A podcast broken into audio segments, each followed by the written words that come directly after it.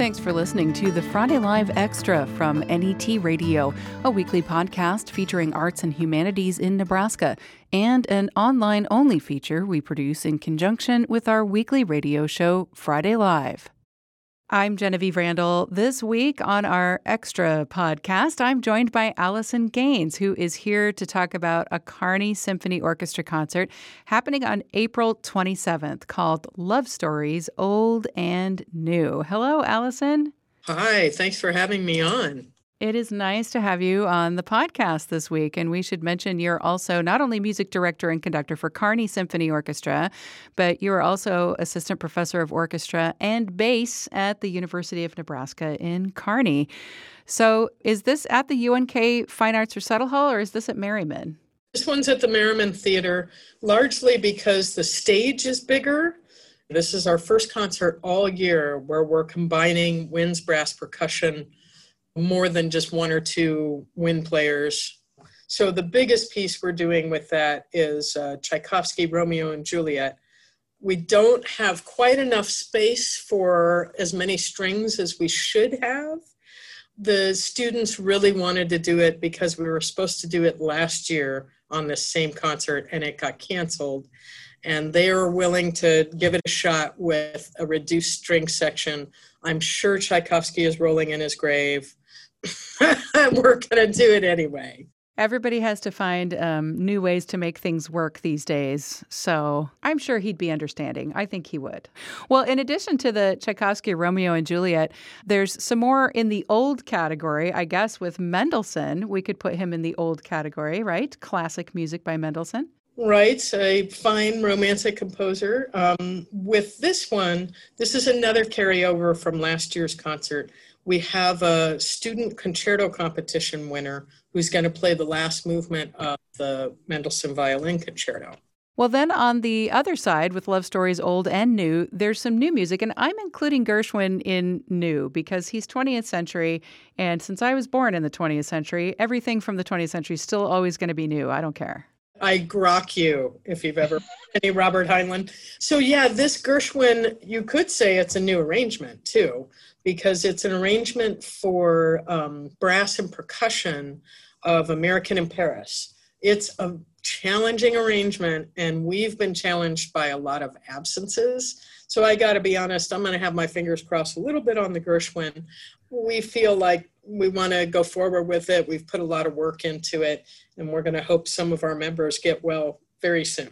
Yes, absolutely. Well, in addition to all that, you have a world premiere on this concert that you've managed to come up with here. Tell us about that. Last year, I talked to our board of directors and said, you know, how about if we commission a composer to write something specifically for us? And who better than our own in house Anthony D'Onofrio, our in house conductor? And um, he was good enough to take some scores that I had of pieces that I felt we had performed well on, including that saxophone concerto premiere we did, and look at that and consider like the strengths and weaknesses of our group. Um, so he ended up writing this piece for solo trumpet, uh, woodwinds in pairs, so like eight woodwinds, two percussionists, and strings. And as soon as he told me what it was orchestrated for, I said, that reminds me of Ives' unanswered question. And he said, yeah, it's a little bit of a acknowledgement of that. The tonal language is not like Ives at all, but something about the format of the piece is where the trumpet kind of is, seems like a lone voice. It's usually playing totally by itself. And occasionally, maybe one instrument will join it in these very free open sections it plays and those are interspersed with full orchestra answers. And he has pitch collections in the solo trumpet parts that are then heard, those same collections of pitches and intervals in the orchestral parts. And then we come back to the trumpet and, you know, and we move from there. It has some Ives unanswered question elements about it um, in its format, but the tonal language is much different and more contemporary. Some unique texture, it sounds like. You know, this is the second time in as many weeks that I've talked with someone who is performing a world premiere and by a composer who's from right here in Nebraska.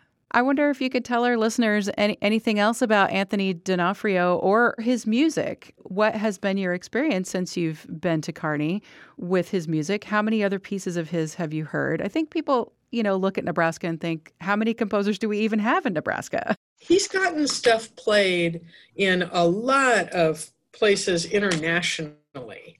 The other thing that I've really respected and loved about Tony's work here is that he has uh, had a contemporary music festival. He wasn't able to have it this year, unfortunately, but he's had a great contemporary music festival. And not unlike his abilities to compose electronic music and orchestral music and a lot of different mediums, um, he does the same thing with the um, New Music Festival. So when you go to that, you might hear an electronic piece, you might hear some live performance, you might hear a mixture of the two. Some of the pieces will have a theatrical element.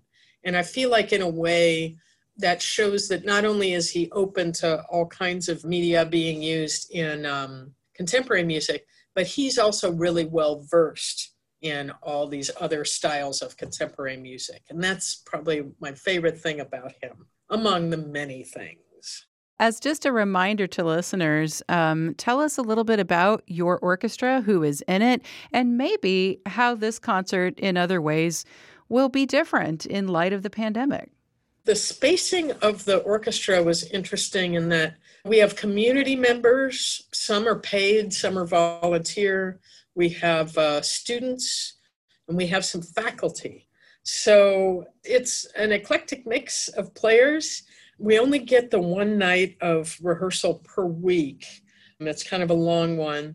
So whenever we have a quarantine or an illness, that means that person, in a sense, misses rehearsal for two weeks. So that has made preparations really tough for every concert. But this one seems to have been more difficult in some ways, getting us all together with it. I am really lucky to have the faculty members that are in the group. Um, they, they provide so much guidance. Our principal trumpet, as an example, is the band director at Hastings High School, and he's a fine player. That's part of the reason Tony wrote this piece featuring principal trumpet was he knew he could depend on Aaron. But we also have Aaron's experience as a conductor, you know, leading our brass section. So I so depend on these community players and these faculty players to help me move things along, and I'm really lucky to have them. And the trumpet player you're referring to is Aaron Beeve, is that correct? Yes. I remember Aaron. He's such a huge asset to the group. We're really lucky to have him. Heidi Farrell, our oboe teacher, is kind of leading the woodwinds fearlessly and um, Dwayne Bierman is leading our percussion section. So we're I'm so lucky to have them here. Well, the concert is Tuesday, April 27th, and that is at the Merryman Performing Arts Center at 7:30 p.m. Kearney Symphony Orchestra presenting a concert called Love Stories Old and New with Alison Gaines conducting. Alison, it's been great talking with you about this concert. You too. And if you can't make it there, tune in for our live stream at unk.edu slash KSO. The Friday Live Extra is a weekly podcast from NET Radio. Production help from Dave Hughes. Our theme music is by Alexios Anest. You can learn more about people and groups involved in arts and humanities in Nebraska by listening to Friday Live, broadcast statewide each week on NET Radio, streaming audio and video online at netnebraska.org, and also available as a podcast. I'm Genevieve Randall.